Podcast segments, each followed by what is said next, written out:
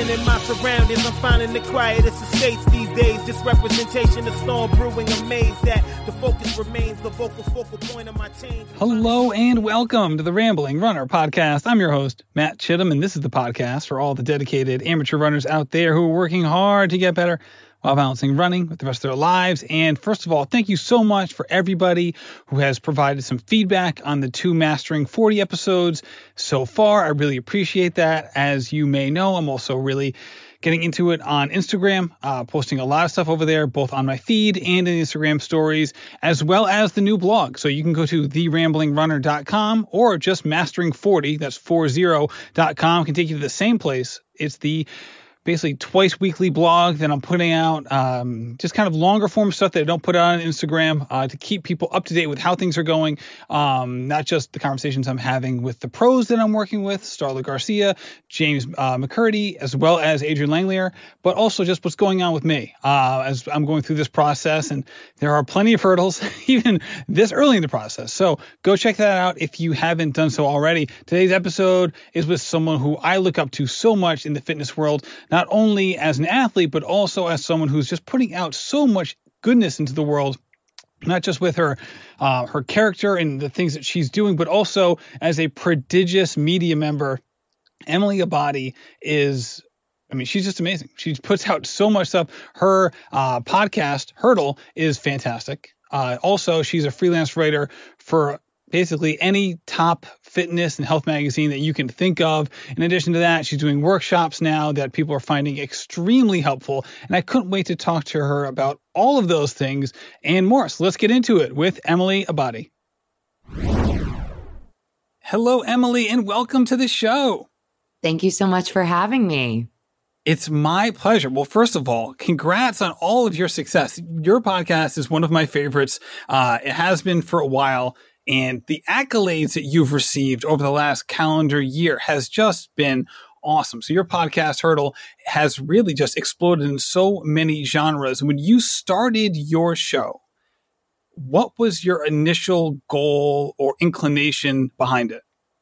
Honestly, first and foremost, thank you. Really appreciate that. I when I started it, it was really just meant to be another outlet for me to express myself creatively. I never expected when I started Hurdle, and if there are individuals listening to, listening to this show that are unfamiliar with it, basically on the show, I chat with everyone from uh, top level elite athletes to aspiring entrepreneurs about their highest highs and toughest moments. And when I started the show, it was bi weekly, every other Monday. Now it launches three times a week, which feels surreal every time I say that out loud.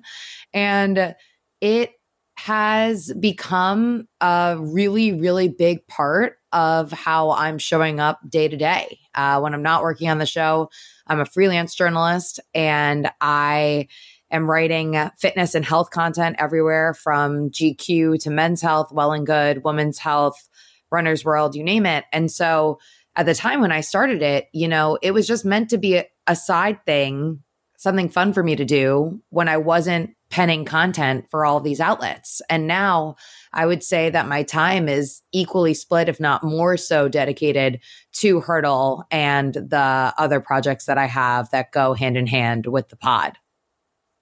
Now, going back chronologically to the beginning of your freelance writing career, you know, first of all, it's it's so amazing what you've been able to do in the the publications that you've written for. When you first started as a writer, I know you've had a journey. You know, you weren't always necessarily freelance, but you've had quite a journey here. But when you started as a writer, did you have a specific goal in mind from a professional standpoint? I think every aspiring writer has what I love to call a bylines bucket list. I never intended when I started my career as a journalist that I would be checking off different outlets on the bylines bucket list as a freelancer. I always thought that I would work my way up the totem pole and work for different outlets in house. And that would really be my journey. A little about me. I started as a career journalist over a decade ago, working for a company called CafeMom. I was there for a few years, went on to Rodale, which used to be the publishing house that owned a lot of active titles that I'm sure your listeners love to read, including Runner's World, Bicycling, Women's Health, Men's Health, Prevention, and so on. I went from Rodale to Self Magazine. And when Self Magazine folded at the end of 2016, where I was their fitness editor, I was thrust into this world of freelance writing. And so to go about this way of being a journalist, it has been one of the scariest yet most rewarding challenges of my career and something that I'm really, really grateful for. I'm not all that sure had self not folded if I would have made the leap to doing this full time on my own, continuously checking off different outlets on the bylines bucket list. So super grateful for the journey and super grateful for what the journey has taught me as well.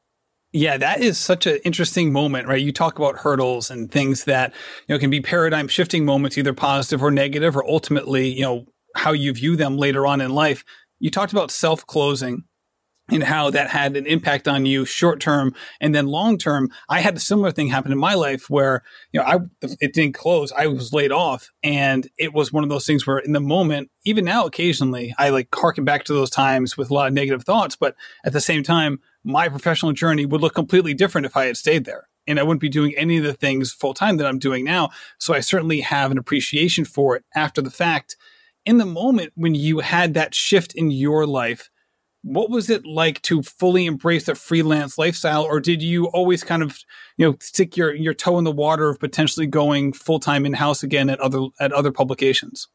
It was frightening. And i think that is something that a lot of our biggest hurdle moments have in common. When we come to these moments in life when we don't expect what's about to happen and we are blindsided by what we feel as though we could have never prepared for. It's a lot. And so when self folded, I was completely beside myself. I mean, it's what I like to refer to. I, I, refer to the different types of hurdle moments. There's abject, glorious, common, and predicted. And an abject hurdle moment is when you lose something that feels so essential to who you are. And at that time, that job, that role was such a big part of my identity. And I think that's something that a lot of people kind of can relate to, right? This idea of what is it that leads up your Instagram bio? Well, the fact is, is that we are all bigger than the however many characters you can fit into the top of your Instagram bio. And so that departure from self, it required me very much to do a lot of soul searching and ask myself, what is it that I'm interested in? What do I want to spend my time on? And so when I left that publication full time, of course, I surely had my fair share of running at all other full-time jobs. I definitely, you know, applied to a few in the journalism world when you're interested in a job and they're interested in you, they give you what's called an edit test, which can be extremely lengthy. And so I took a few different edit tests, but none of the jobs just seemed to feel as right for me as that self job did. And so I decided to start trying to design my dream job. And I say this with an understanding that A, it wasn't a simple or easy experience. And B, my dream job definitely requires a certain type of personality and a certain type of grit, I would say, in that I wake up every day and I've got to figure out where is the money coming from? And that's kind of crazy because when you say things like, I designed my dream job and I'm just going after my passions, you know, it sounds all fluffy and wonderful and angelic. But at the end of the day, I wake up every day and I'm lucky enough to get to write about the topics that interest me, to talk to the people that interest me because I have figured out the right way to monetize this opportunity. So, I uh, I talk to a lot of people. I do a little bit of career counseling, a little bit of life coaching as well. And and in this process, I think the biggest question is like, well, how can I design my dream job, or how can I design you know a life that i that i want that i can wake up and quote unquote live my passion as so many buzzy people on instagram say and the truth behind that is that there's a lot of work that has to be done to get to that point. It's not like I just woke up one day and I was writing for all these publications and had this podcast that launched three times a week. Like a lot of work goes on behind the scenes, things that you might not see uh, via an avenue like social media. And so when people ask me, like, how do I do this? I say, well, you have to be willing to put on the work. You have to be willing to put aside your pride and your ego at times. You have to be willing to ask questions. And most importantly, I would argue, you have to be willing to be told no and you have to be willing to fail. You mentioned grit before. Did you have this sort of grittiness in you at an early age, or is this something that you've cultivated recently? You know, I was on uh, a podcast recently where we talked about this. If you're born with uh, this talent or this pursuit or this desire for this pursuit, or if you're made. And my gut reaction was to say that I've been made through my experience, but I actually think that I did grow up instilled with a certain amount of grit. I mean, my father is an entrepreneur. He owns his own advertising and marketing business over in Connecticut. I've watched him kind of pave a way for himself and and be a people person and go after what he wants. And so I think that from a young age it was instilled in me that if you want something, then it's up to you to go get it. And even on that note, I mean, for me growing up, um, I I never really had anything handed to me. I'm very fortunate that I came from a, a loving, supportive family, a, a standard middle class family in Connecticut. But when I decided where I wanted to go to college, you know, the conversation was, well, you're going to pay for this. And when I wanted to go out for, who knows, a, a musical in high school or uh, a top position in my youth group in high school as well, like these were all things that I had to work for uh, in order to to really reach my potential. So I would say that I was certainly raised to value and work hard, value grit and work hard. But as I've gotten older, I have definitely invested a lot of time in learning who I am and learning my strengths and quote unquote as as we all say put in the work. And it is a journey that i'm grateful for understanding that it's not really there's not just one destination that that defines success right? It's the journey and that journey is rich and that journey is something that you need to seriously reflect on and value with every step in your journey over the last couple of years seems to be really focused on not only producing work for other outlets, but creating your own outlet on play, you know, in terms of releasing your own work. Now, this is not just a podcast. You're doing a couple other things here as well. When for you did that become a shift in terms of not just your mindset and what you wanted to create for yourself, but also figuring out, all right, this is a um, potentially, you know, a uh, a valid and potentially lucrative revenue stream that you wanted to embrace, you know, at, you know, concurrently with your freelance work? I think when I realized that there was a community. And for me, you know, it has always been exciting to have the opportunity to speak with and sit down with individuals that inspire me and motivate me. But the reason why I show up week after week and I work on this content and the newsletter and my new avenue, which are these workshops that I call hurdle sessions. The reason why I'm putting in all of this work is because I understand that now there are people and there's an audience that wants to connect, that craves these resources. And so uh, the community just they blow me away. Uh, a little bit on my backstory is when I was in college, I was dramatically overweight. And while I truly do believe that individuals can find happiness at an array of every size, for me, stepping on a scale and seeing a number over 200 pounds standing at the time at five foot four, it wasn't a good place for me.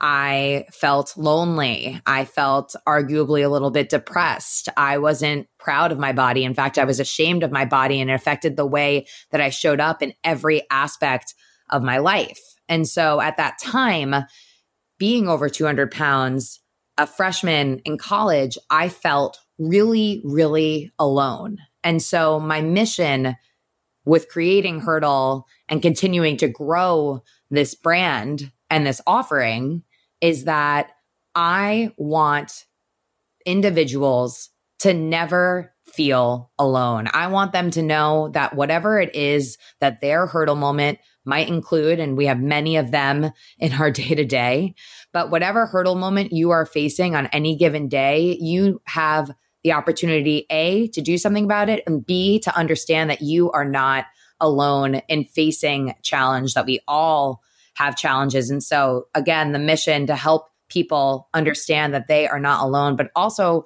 my goal is really to encourage others to live their best life and then move with intention and have some fun. So, uh, for me, when the community started reaching out, when I started to get DMs from people all over the world, from Australia to Hong Kong to the coast of LA, I mean, it blows my mind and it really, really fills up my cup to know that this thing that I am working on, this thing that I am dedicating myself to, this thing that feels so much of my purpose and my mission, it is helping someone somewhere in so many different ways. And and it's really, it's truly a beautiful thing for me. That's amazing that you had that self awareness in your early, in, as a freshman in college to know, all right, this is not working for me. I need to make a change. And this is why.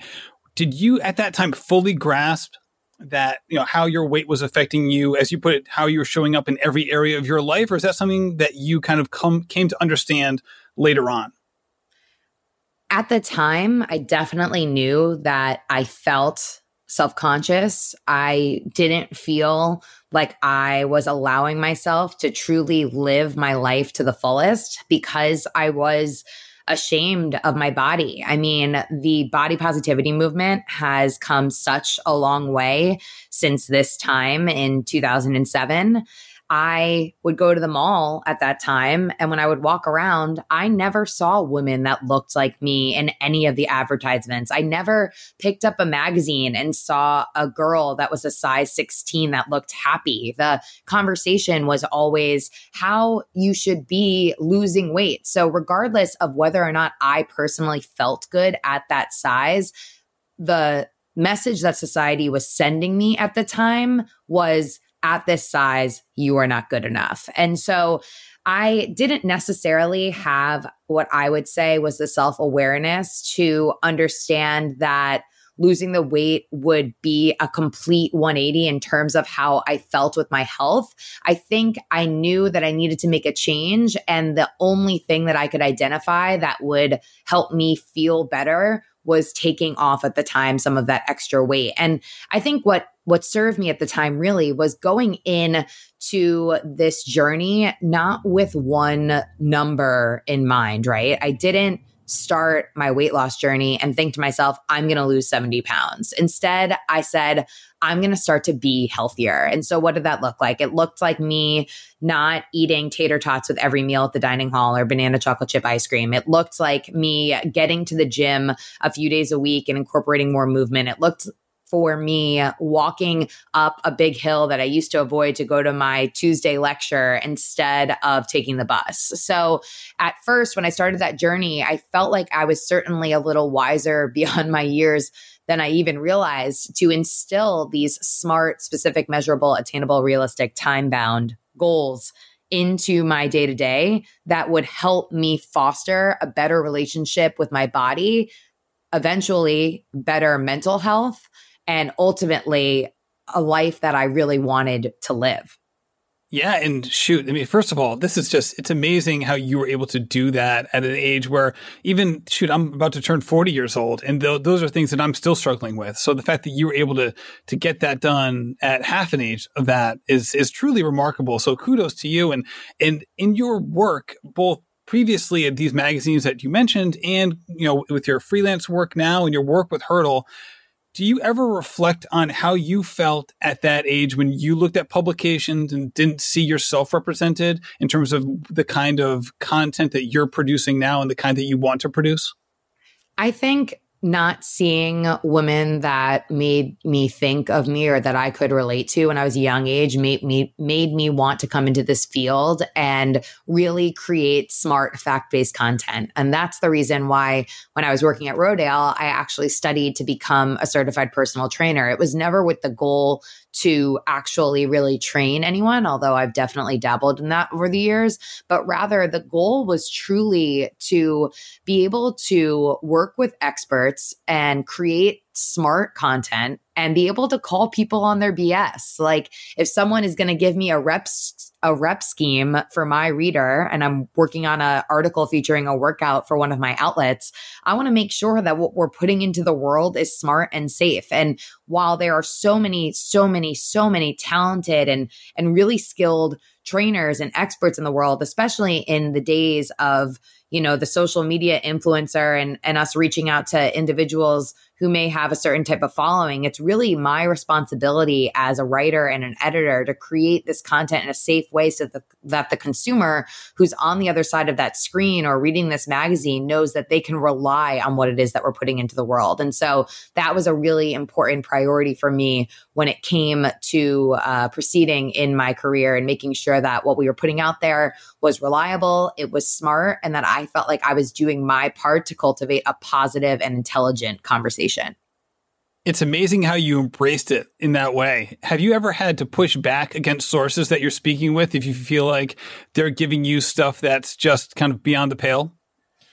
I mean, I don't know if it's as much pushback as it becomes a collaborative experience. The reality is that as a fitness journalist, like my job is to kind of translate sometimes. So while I could be working with someone that is a certified strength and conditioning coach, a really, really intelligent human, they have a strength that is programming workouts and they might not have a strength that is like converting that into a way that's understandable for my reader. So that's when we kind of have to merge together and figure out okay, so you're telling me it's this many sets, this many reps. I'm like, okay, how do we paint this picture for them so that they can better understand it? It's really a collaborative process. So I wouldn't necessarily say like I've ever had to do a lot of pushback, but I've certainly you know, worked on formatting workouts and understanding like what it might look in the scheme of a training cycle and and really fleshing it out so that we're creating a smart and good product to put out into the world and you talk to so many interesting people. Like the, the, the topics you've covered are just they're so widespread, and it's really you know the full panoply of options for people who are interested. Not just and obviously this is a running podcast. We haven't even talked about running yet, but um, you know people who are just active individuals. There's so many options. So I would go out there um, if you haven't already done so, listeners, and check out all the things that she's written because it truly is remarkable. And you mentioned before the community piece that really brought you to you know fully embrace hurdle and what you're doing um, within your own space. When you were freelancing you know basically that period of time after self where you were freelance only did you have a community around your writing? Because you were writing in extremely popular magazines and you've been prolific in terms of your output. Um, so were people gravitating to you during that period you're so sweet to me. Um, you know, it's funny. I really thought that once I got to self, like that was my opportunity, right? I was like, major women's magazine, huge, huge global audience, arguably the biggest women's fitness magazine, fitness publication at the time. I thought that being the fitness editor there was like my ticket to being recognized and getting to that point in my career where I felt like I was really able to have an impact. And that's not to say, reflecting on that time now, I wouldn't say that now. Um, I would say that what we put out there was really great stuff. And I'm forever indebted to that team for teaching me so much about myself, for exposing me in some really great ways to so many individuals and, and understanding uh, what it means to like have that kind of access and accountability with such a great team. Um, but when I now look at the impact that I'm having, it feels so much greater than what I did there. And that's because uh, again, this is my own. I take full ownership over what's happening with Hurdle, and I and I really do feel like uh, the the community and just like what I'm building here is just on a different level than what I was able to execute while I was at Self. And when you really transitioned to Hurdle and embracing all of that, did you have any uh, mentors or people that you know really helped you? Not even mentors in terms of like the personal interaction, but resources or people that you would utilize to help improve your business sense or give you creative ideas or different outlets or anything along those lines. I mean, I truly think that we can pull inspiration from anywhere, right? I definitely had a few conversations with veteran podcasters and then also my personal mentor at the time. Um, I'm very lucky that uh, a family friend of mine uh, used to be the chief digital officer at Conde Nast, and he's just like a really smart business savvy guy. And so to be able to bounce uh, questions and and go to him for feedback really felt like I was literally the luckiest girl in the world. But to be honest with you, with the beginning of Hurdle, like so much of it was both the internet and trying to Google every question I've ever wanted to Google in my life, and then also just trial and error. And I think that definitely like went into it with like a lean startup mentality in that I would try things and if they worked, great. And if they didn't, it wasn't like Hurdle was distributing to millions of people all over the globe. I understood the scope of what I was creating at the time. So now, I mean, I definitely think I, I look at things a little bit differently, but still, even to this day, I certainly have a lean startup mentality with the things that I'm putting into the world. I mean, when I started the hurdle sessions, which um, about two months ago, the hurdle sessions are basically uh, weekly workshops that surround a bunch of different topics in areas where I feel as though I've done a lot of self development work or where I may be able to consider myself an expert. So, in addition to being a certified personal trainer, I'm also a run coach. Um, so that means that offerings that I've had in the last couple months have been everything from how to start and stay running to how to start a podcast or intro to freelance writing. These are all things that I have really made cornerstones of my career. And so I am, you know, offering courses and and interacting with my community in that way. The day that I launched Hurdle Sessions, I decided the day before that I was going to do it. And it wasn't something that I fleshed out fully. And honestly, I still feel like every time I host one, I'm learning something new. But it was something that I felt really passionate about. And I knew that there was an audience for. And so, just like anything, in life, really. Sometimes you just got to go for it. And again, the journey is rich and you have to be of the journey. You have to be someone who's willing to learn from every step of the way, both the wins and the failures, because I'm sure every successful entrepreneur will tell you that they didn't learn their biggest lessons when they were totally winning. Instead, they learn those lessons at those hurdle moments, at those challenges. So, you know, every day, every day is a school day. I love that that that ready, fire, aim mentality when it comes to new projects is is something that is near and dear to my heart as well. And when you have, you know, you're you're an extremely creative person. It's obvious that you spend a lot of time thinking about new ways to engage with people. Talk to me about just that creative process in terms of when an idea comes to you that's not fleshed out. It's just kind of an initial spark, an initial seed. When it comes to you and it you know, you can kind of differentiate between the typical idea versus the one that really starts to grab you. How does that feel for you, not just mentally and emotionally, but physically? Do you have a different feeling when that happens? I think you just know it in your gut. And I mean, there are plenty of times that I'll kind of sidestep or maybe second guess myself. And sometimes I'll still throw it into the wind. And sometimes I'll reach out to my support network and, and ask for feedback. But I think that that's something, especially that's been really uh, interesting for me as an entrepreneur, as someone that's literally working alone to create most of this content.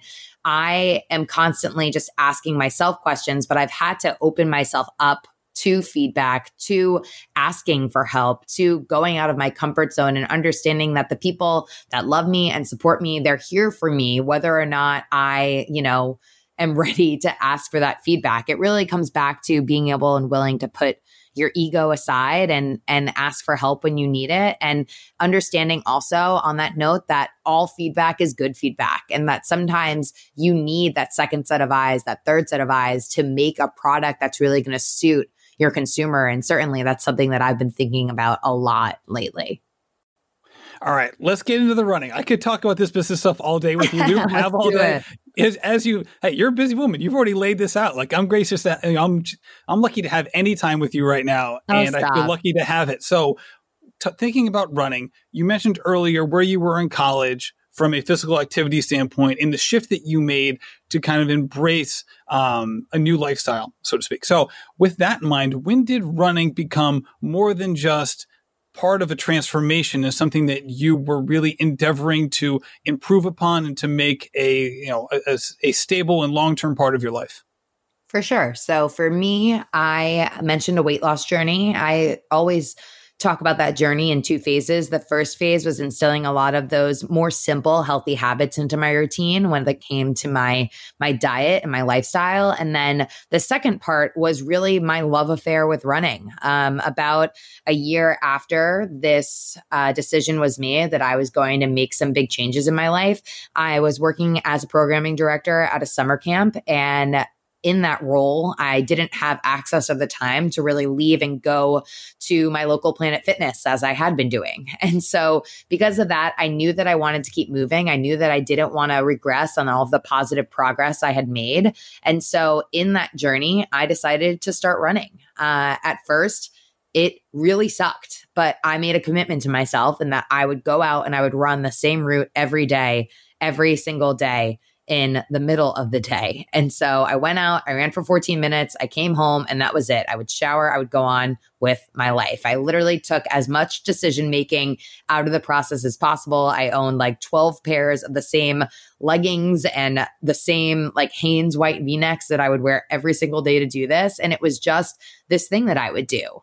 And so that summer, I ran every day for just over two months, and that summer changed my life. Uh, it wasn't far. In fact, I thought I had been running a mile, but fun fact, I'd only been running a half a mile every day, and I didn't realize that until the end of the summer. But I wasn't even mad at the fact that I felt like I had cheated myself of my full mile accomplishment. In fact, I was just proud that I learned to love running in the first place. And so, after that summer, after I started to enjoy the activity, that half mile became a mile and that mile became a 5k and a year later i signed up for and ran my first half marathon. I never the emily before that summer when she was trying to learn how to love running never would have dreamed in her wildest dreams that she would run a half marathon um, and so that really was kind of the uh, the straw that broke the camel's back so to speak and that that half marathon changed everything i knew the second i crossed the finish line to that Hartford half that I would be doing it again and again. And a few years later,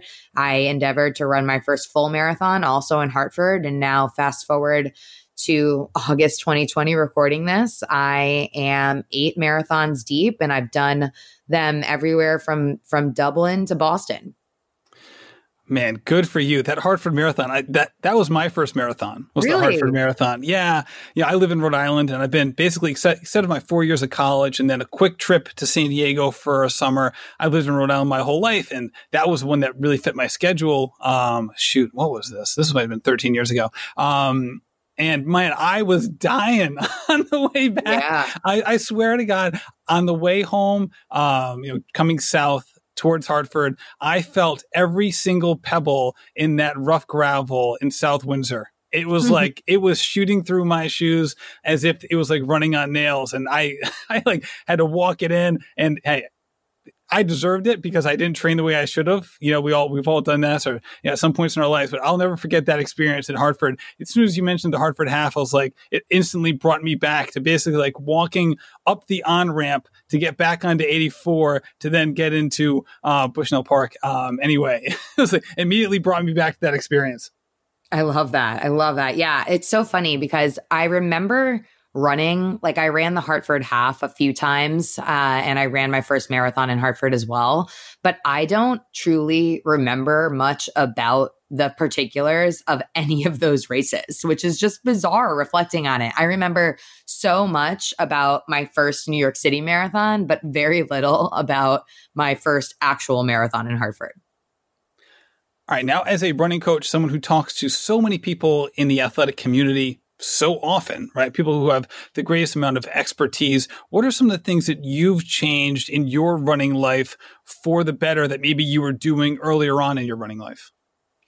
Right. So these days, um, I'm integrating different types of running into my routine. I think that's something that a lot of individuals that might be newer to the sport, they aren't thinking about. They're just thinking, I'm going to get out there, I'm going to run. And I think that for me, that was actually a really effective way to start to enjoy the sport. But I think I might have enjoyed it earlier on if I understood that there were ways to diversify and mix up my routine that made it a more overall enjoyable thing, something that really felt different from day to day instead of just the same old slog. So these days, I'm really into interval work. I belong to a track club here in New York, Brooklyn Track Club, and they make it really fun. We actually just had our our first practice of 2020 yesterday and it's been it's been a long time of running solo here so of course socially distanced and completely safe but um, I would definitely say mixing up the type of running you're doing, whether that's adding intervals in, adding hills in, adding threshold or tempo work in. Uh, now the long run on the weekend is a, a, really often a community fair, which is something I really look forward to. So definitely diversifying the types of running I'm doing is something that I really appreciate. And then mixing up like what the run looks like in terms of things like routes or whether I'm listening to a podcast or music or nothing at all, just understanding that there are a lot of different variables that you can play with to level up your experience and make it so it's not mundane and something that you can really look forward to day after day. I still love the fact I can't even get over it, even though you mentioned it 10 minutes ago, that you started running by running at noontime every day in the summer. Like talk about like talk about like jumping into the deep end of the pool. Like yeah, is, I know. in retrospect, it's ridiculous. I, I, think it was actually like closer to like 1.30, but yeah, like hottest part of the day. I don't know. Like I certainly wasn't reading any of the types of articles that I'm reading now. I was just like, this is when I have the time to do it, and that's how it's gonna rock. Well, and that's so funny that that was ultimately how it end up working for you because it's kind of like how your entrepreneur journey has worked as well. It's like this is how it's going to work for me. You know, best practices be damned. I'm going to make this work and figure it out.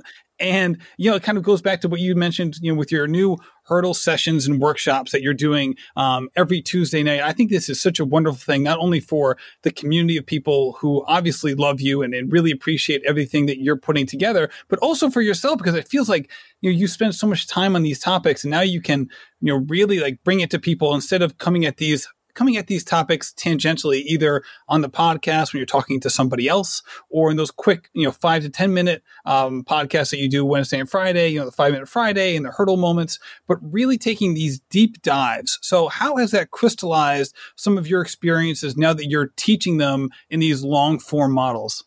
Yeah. I mean, I think for me, there was definitely a fair share of self doubt uh, in both of these arenas. In uh, opening up the podcast to the hurdle moments on Wednesdays and the five minute Fridays, both of those are me giving a lot of myself to my audience. And whereas when you are conducting an interview, it's really all about your guest, it is not like that on Wednesdays and Fridays. Uh, of course, sometimes I do bring guests into the Wednesday Hurdle Moment series, which is more of an evergreen uh, kind of vibe where you can get tips and tricks to level up your life, whether that's on fitness or wellness or mental health or anything like that.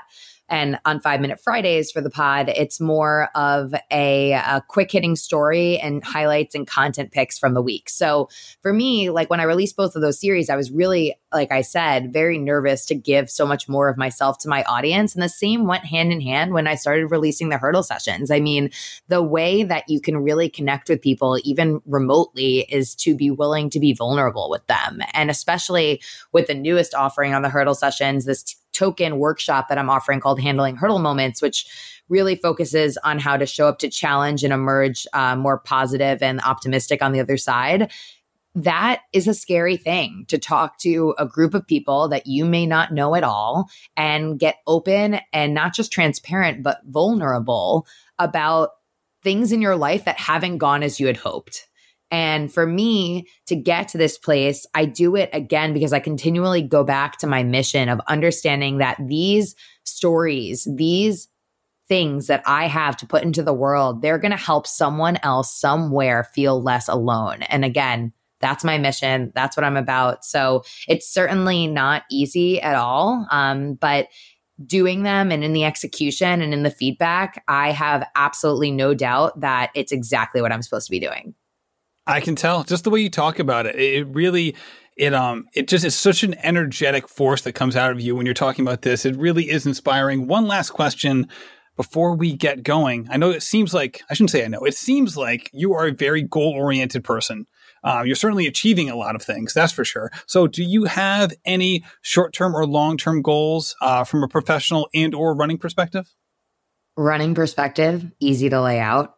I'm running and gunning for that sub six mile. I know it's in there. I know it's in there. I'm also gunning for um, a sub 715 5K, which should be like completely completely doable for me. But for some reason, I've been racing myself lately, and my 5K and my 10K are like similar in times, which means that I've definitely got gas left in the tank for the 5K. So I uh, I definitely have some speed goals in mind, and and I mean to bring it back to hurdle, it's fun because then I I seek out experts and content based on the things that I'm dealing with. So for instance, this week uh, on Hurdle Moment, which which launched earlier today, my conversation is with an endurance and mindset coach based out of New Jersey. His name's Sam Tooley, and Tooley is talking to me about how to figure out what your goal paces are, and that's like such a relevant question that so many people are looking for the answer for, and such a great conversation for me to bring to the feed. So for me, sub six minute mile, definitely on the radar. I know it's going to happen at some point. I kind of accomplished a, a, marathon goal that I never actually had last year, which was BQing um, at Chicago. So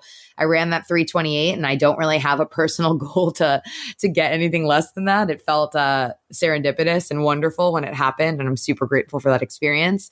On a professional level, I mean just to continue to grow this hurdle community. I mean numbers are one thing, but I don't think that our goals should be really based on on numbers necessarily. So my goal every day is just to wake up and continue to connect with my audience and to be able to put out work into the world that I'm proud of and that feels authentic to who it is that I am and to again just continue on that mission to empower people to be their best selves and and move with intention and have some fun.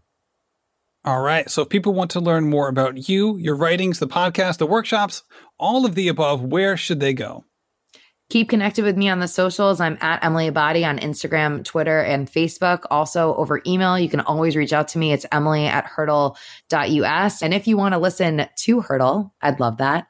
Head on into the iTunes store. I'm sure it's in the related podcasts to the to what you're listening to right now and and definitely uh, give the show a listen. I suggest I know this. You will love my conversation with Nike's global run coach, Coach Bennett.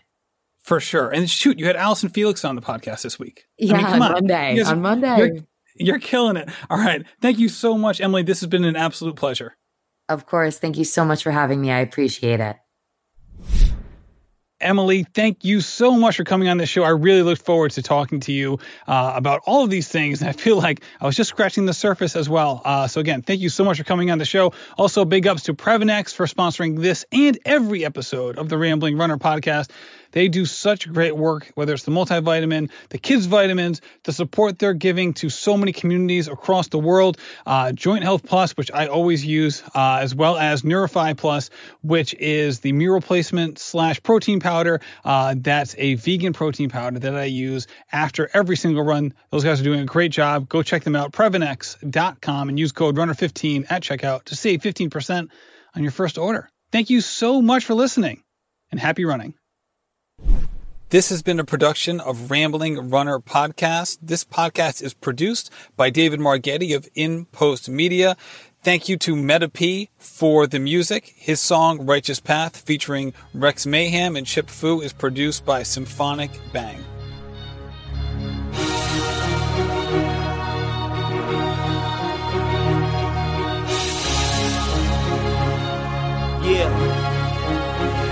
Enterprising in my surroundings, I'm finding the quietest estates these days. Just representation of storm brewing, amazed that the focus remains the vocal focal point of my change. I'm trying to show this industry.